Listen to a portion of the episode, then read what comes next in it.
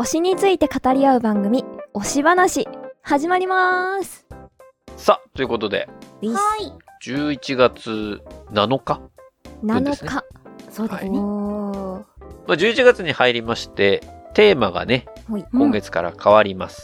おー。はい。今月のテーマは、第1回、おすすめアイドル推しポイントということで、うわー。これをテーマに、今月はこの3人でね、3週にわたって話をしていきたいなというふうに思いますけれども、はい。うわ例に漏れず、えーはい一発目はですね、ゆうかっぺさんの回なんです すいませんね。ー。ういっす。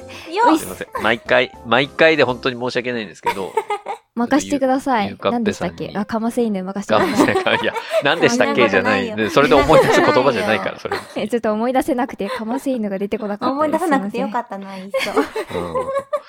うんまあ、なので、今日はゆうかっぺさんのその、推しポイントですか。自分が推してる、うアイドル、まあ、アイドルに限らなくて全然いいんですけどう、んうんうん。推しのえー、まあ、そのグループであったり、人であったりに対しての、そのポイントをね、紹介ぜひしていただきたいなというふうに思うんですが、はい。今日は、どなたの推しポイントを紹介していただけるんでしょうか？今日は、まあ、どこかの番組でも話したことがあるんですけど、はい。うん。リエラちゃんのお話をしたいと思います。来ました。あー。リエラですねリエラ。リエラちゃんです。うんなんかもうあんまりこう、アイドルって言って想像する、例えばね、乃木坂とかうんうんそういうグループと、ちょっと違うところにいるので、うん誰だってなってる人たち多いと思うんで、ちょっと説明していきますね、まず。お願いしますはい。リエラちゃんは、あの、ラブライブシリーズうん。の、まあ、アイドルグループの、まあ、一番最近ではないんですけど、まあ、うんちょっと最新、もうちょっとあるんですけどね、そうなんだ。出ているアイドルグループの子たちになります。はい。うん。はい。いや、もうね、余計な話しちゃうんですけど、ラブライブシリーズ、今実はあの、ミュージカルと。あの、バーチャルスクールアイドルっていうのが出てて、それが最新なんですよ。今ええー、すごくないですか？すごい、いろんな、バーチャル。すごいでしょう。このバーチャルスクールアイドルに関しては、うん。声優さんに佐々木琴子ちゃんがいます。あー、知ってるわ知ってるでしょうあ 元乃木坂の子がですね、声優としてそうなったんですよねそうーそうだ、そうそうだ。なんですよ。あの、ツイッターで見てましたわ。そういえば。ちょっとびっくりしました。生放送にで、うえって言って。見たことあるぞ、みたいな。知ってるそう人いるそうそうそう。うえって言って。まあそんなことがあったんですけど、まあそれは一旦置いといて、置いといて。まあいわゆるその、ミューズとか皆さん聞いたことあると思うんですけどね、うん紅白出てたミューズとか、うん初代ラブライブの子たちとか、はい。あとアクアっていう、この子たちもあの、紅白出てたんですけど、うんうん実は。うん。の、まあ、二代目ラブライブアイドルグループみたいなのがいて、うんうんで、もう一つ間に虹学っていう虹ヶ崎スクールアイドル同好会っていう、まあちょっとこの子たちは一風変わったというか、若干こう、違う角度で来たソロアイドルグループっていうあ、そうなんだ。感じ。ソなんですよロアイドルグループ？そソロアイドルグループ？ソロアイドルとして一人一人が活動していて、まあ一応同好会っていう名目で一緒にいて、でもみんなでやる曲もあるし、でも普段はソロ活動ですよ、みたいな感じの子たちなんですよ。あ、なんか面白いですね、取り組み。そそうなんです、そうなんです。んそうなんですよ。で、なんか、こう、中国語とか英語を話せる子たちがいたりとかして、結構グローバル進出も見据えてんな、みたいな、そういう感じがあったりして。すごいな、そんなことになってるんですよ、今。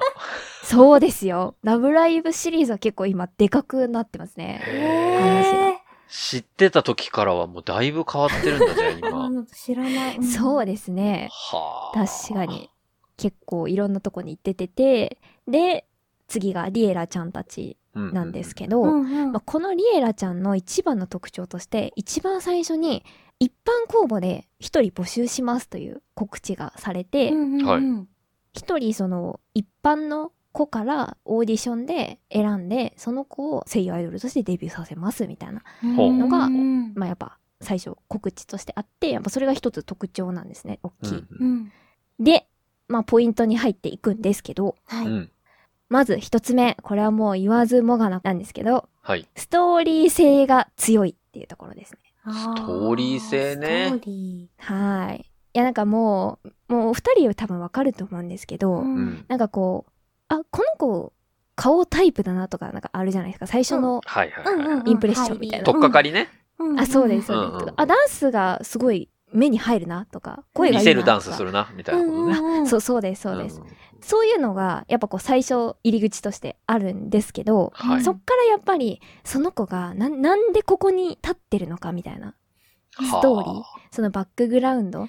あー。この子はハロプロエッグでこういう下積みがあってここにいるんだとか、あはいはいはいはいはいはい。あこういう理由でこういうパフォーマンスをしてるんだとか、うんなんかね、あの、ずっと3列目にいたりとか、アンダーにいた子が、あ。シュシュシュシュンって急にセンターに来たぞみたいな、なんかそういうね、もう急に感情移入しちゃうタイプの話ね。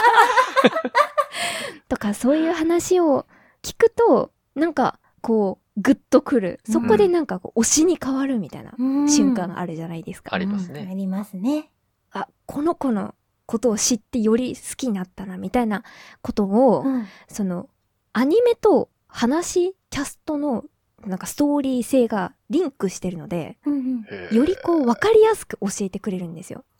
これは、あの、ラブライブ、リエラちゃんで言うと、ラブライブスーパースターっていうアニメがうん。あって、うん。うん私最初、そのアニメをなんとなく見てたんですよ。なんか、うんラブライブってそのゲームしかやったことなかったんですけど、ラブライブなんか流行ってるしな、みたいな、見てみよう、みたいなうん感じで見てて、で、まあ最初に出てきたのが、そのリエラというグループをアニメの中で作ったうん。発足人、発足人っていうのかな、うん。が、あの、クークーちゃん、タンクークーっていう子なんですけど、うんうん。この子は、上海からラブライブが好きすぎて、憧れて日本の高校に入ったっていう女の子なんですよ。はあはで、なんかそんなことあるかいなって思うじゃないですか。はい。ちょっと。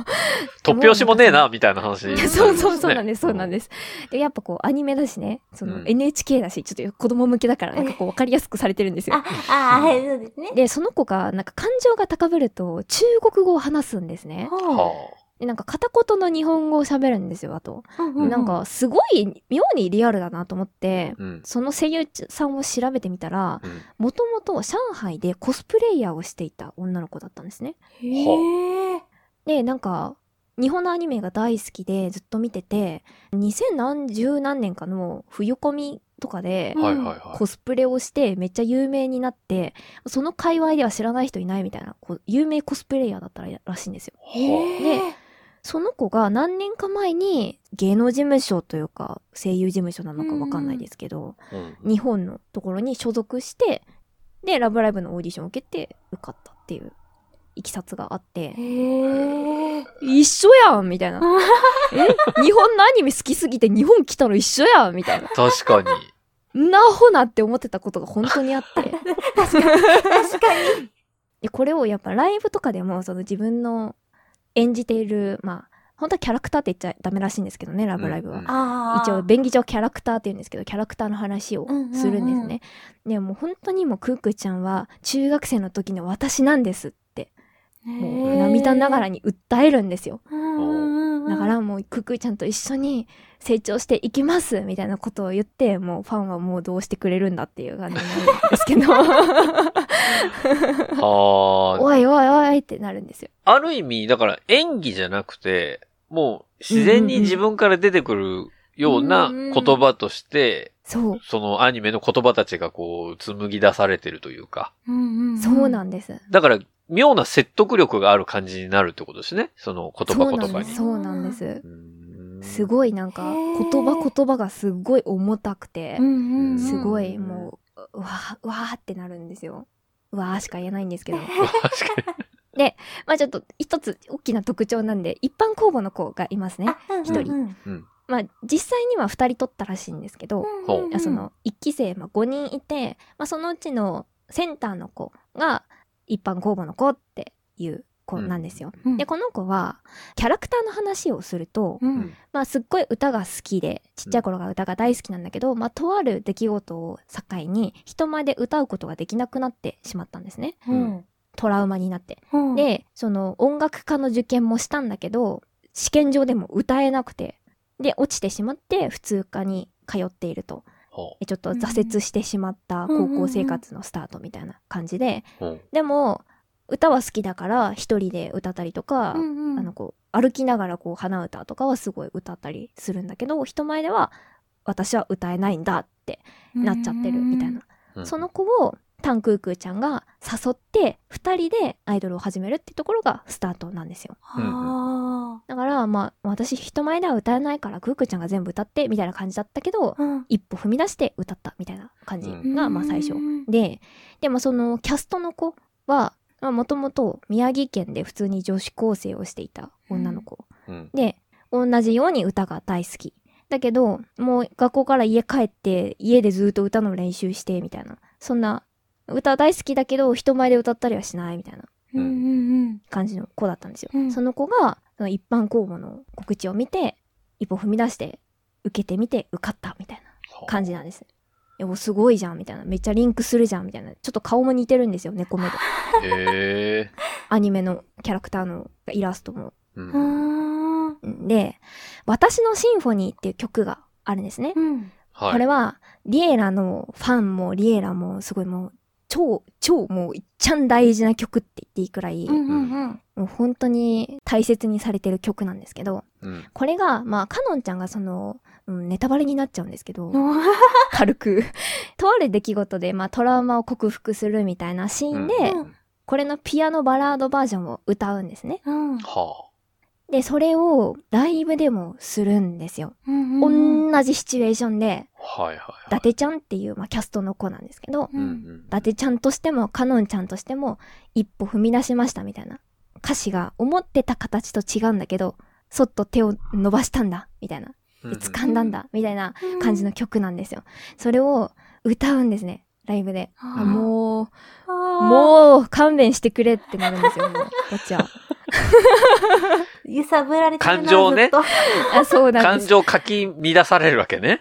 でまあそのやっぱ一般公募の子だから何ヶ月か前まで女子高生だったっていうのがやっぱみんなあるからうん。その子のファーストツアーいっちゃん最初みたいなライブみたいな思って見てるんですけど、うん。この子めちゃめちゃもう最初からなんか2曲目くらいであの5人の曲を1人でう歌って踊ってめっちゃ客煽ってみたいなでめっちゃ無双をしてて伊達無双をしててもう度肝抜かれて私 その頃ってあの配信ライブだったんですよだからそのハッシュタグで検索してみんなのコメントが見れたんですけど、うんはいはい。もうなんかもうみんな意味わからんみたいな。もう、よく運営こんな子見つけてきたな、みたいな。その意味わからんすぎて運営褒め出すみたいなのあるじゃないですか、ね。あるね、あるある。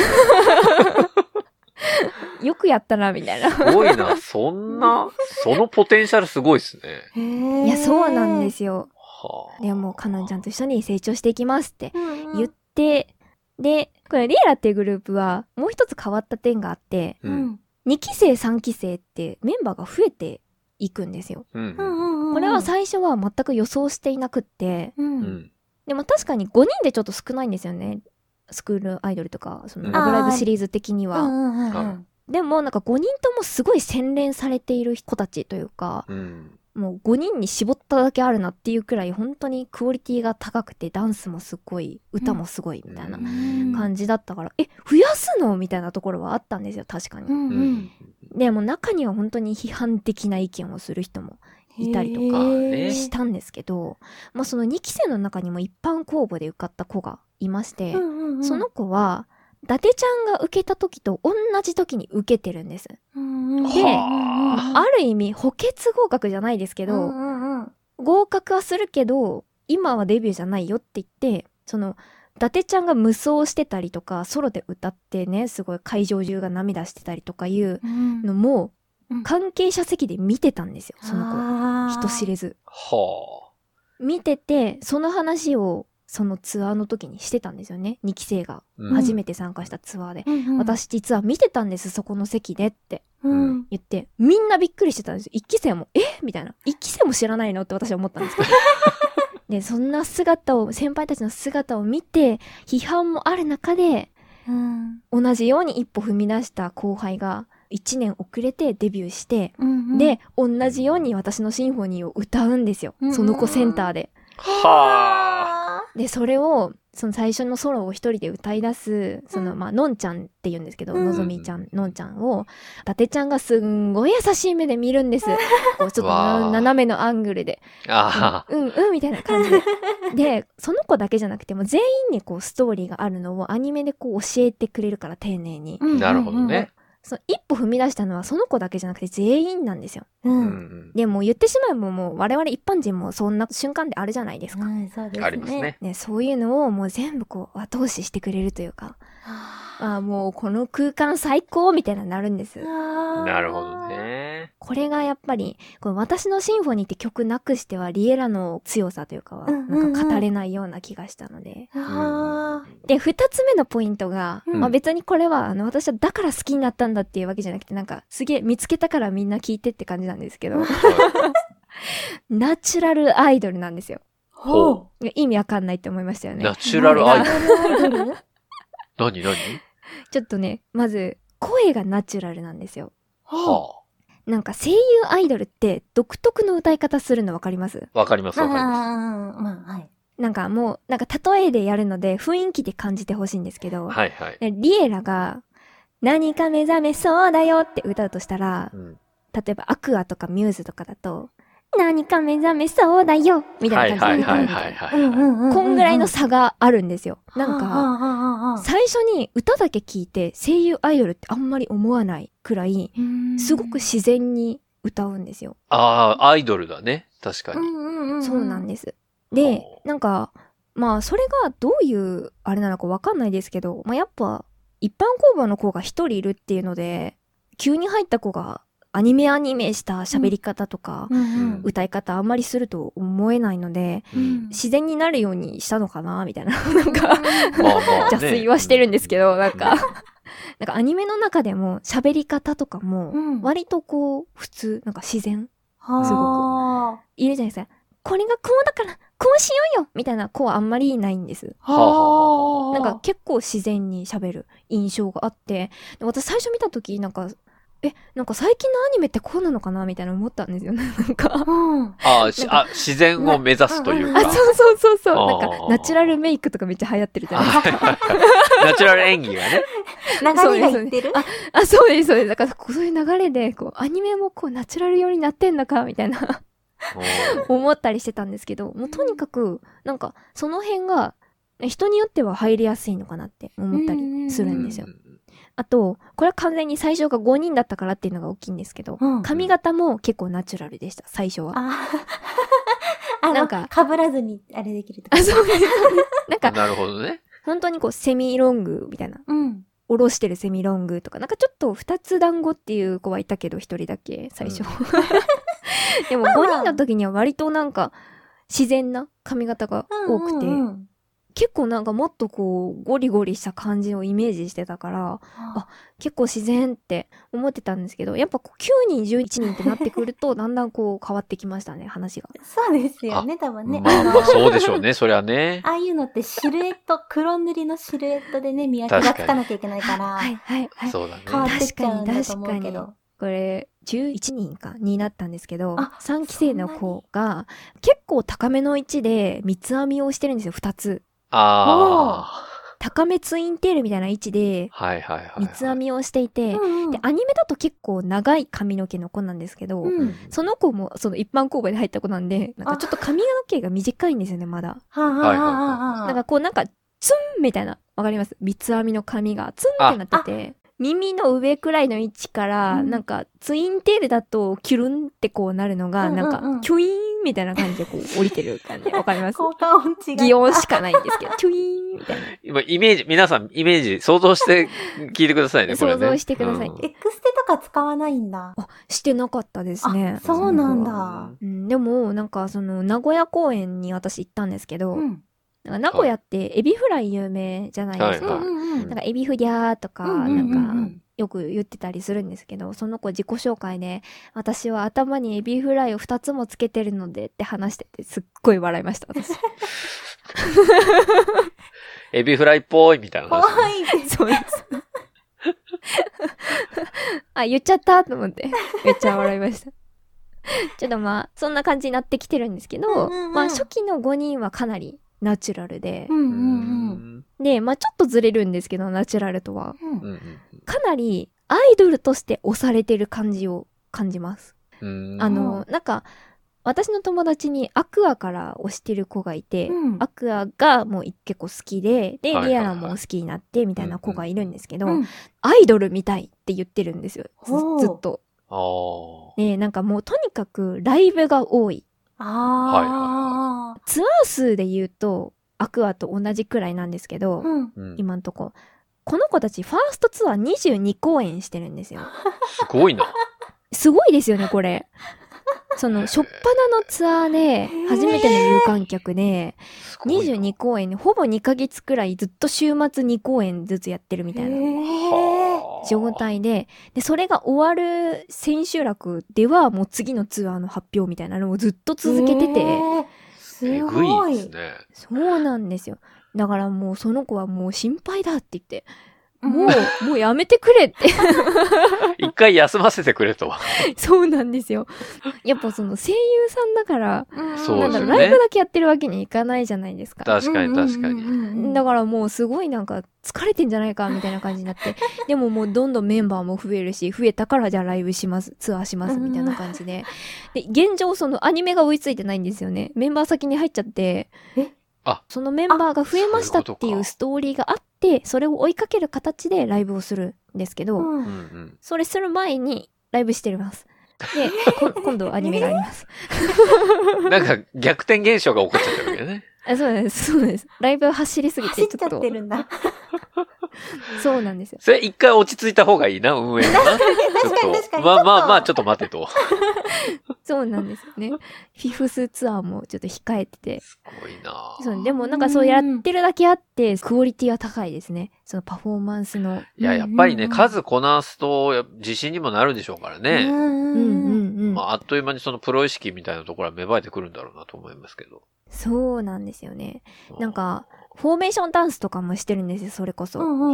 なんでこう、335とかで動いて、で、うん。かつこう、キャラクター特有の動きみたいなのもあるんで、うん。うんそういうのとか、こう、エモい二人組で向き合うとか、そういうのを混ぜ合わせたような、本当に誰一人同じ動きしてねえじゃんみたいなダンスをめっちゃめちゃ、こう、キレキレでやるみたいなのをやってたりして、ちょっとこの辺は、リエラのダンス練習動画を見ながら、リアル秋葉ボーイズが解説してる動画があるんで、それ見あ、てほしい。リアル秋葉ボーイズね。知ってる。彼らもすごいからね。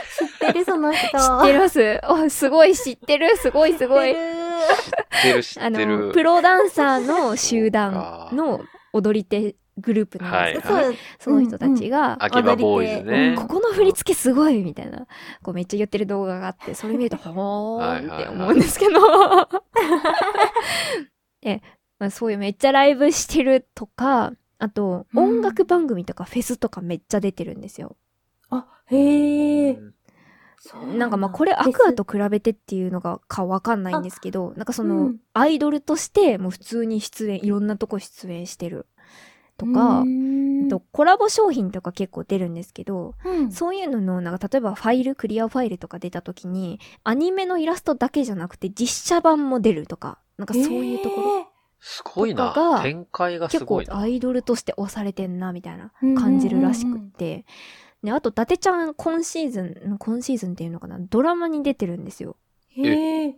もう女優のなんかさんとして？下克上なんとかってあるじゃないですか。ああ、ありますね。今やってる、ドラマでやってるのがあるんですけど、うんそこにオーディションで選びましたみたいなニュースが出てて、ラブライブスーパースターの伊達さゆりって書いてあって、あん？ってなって。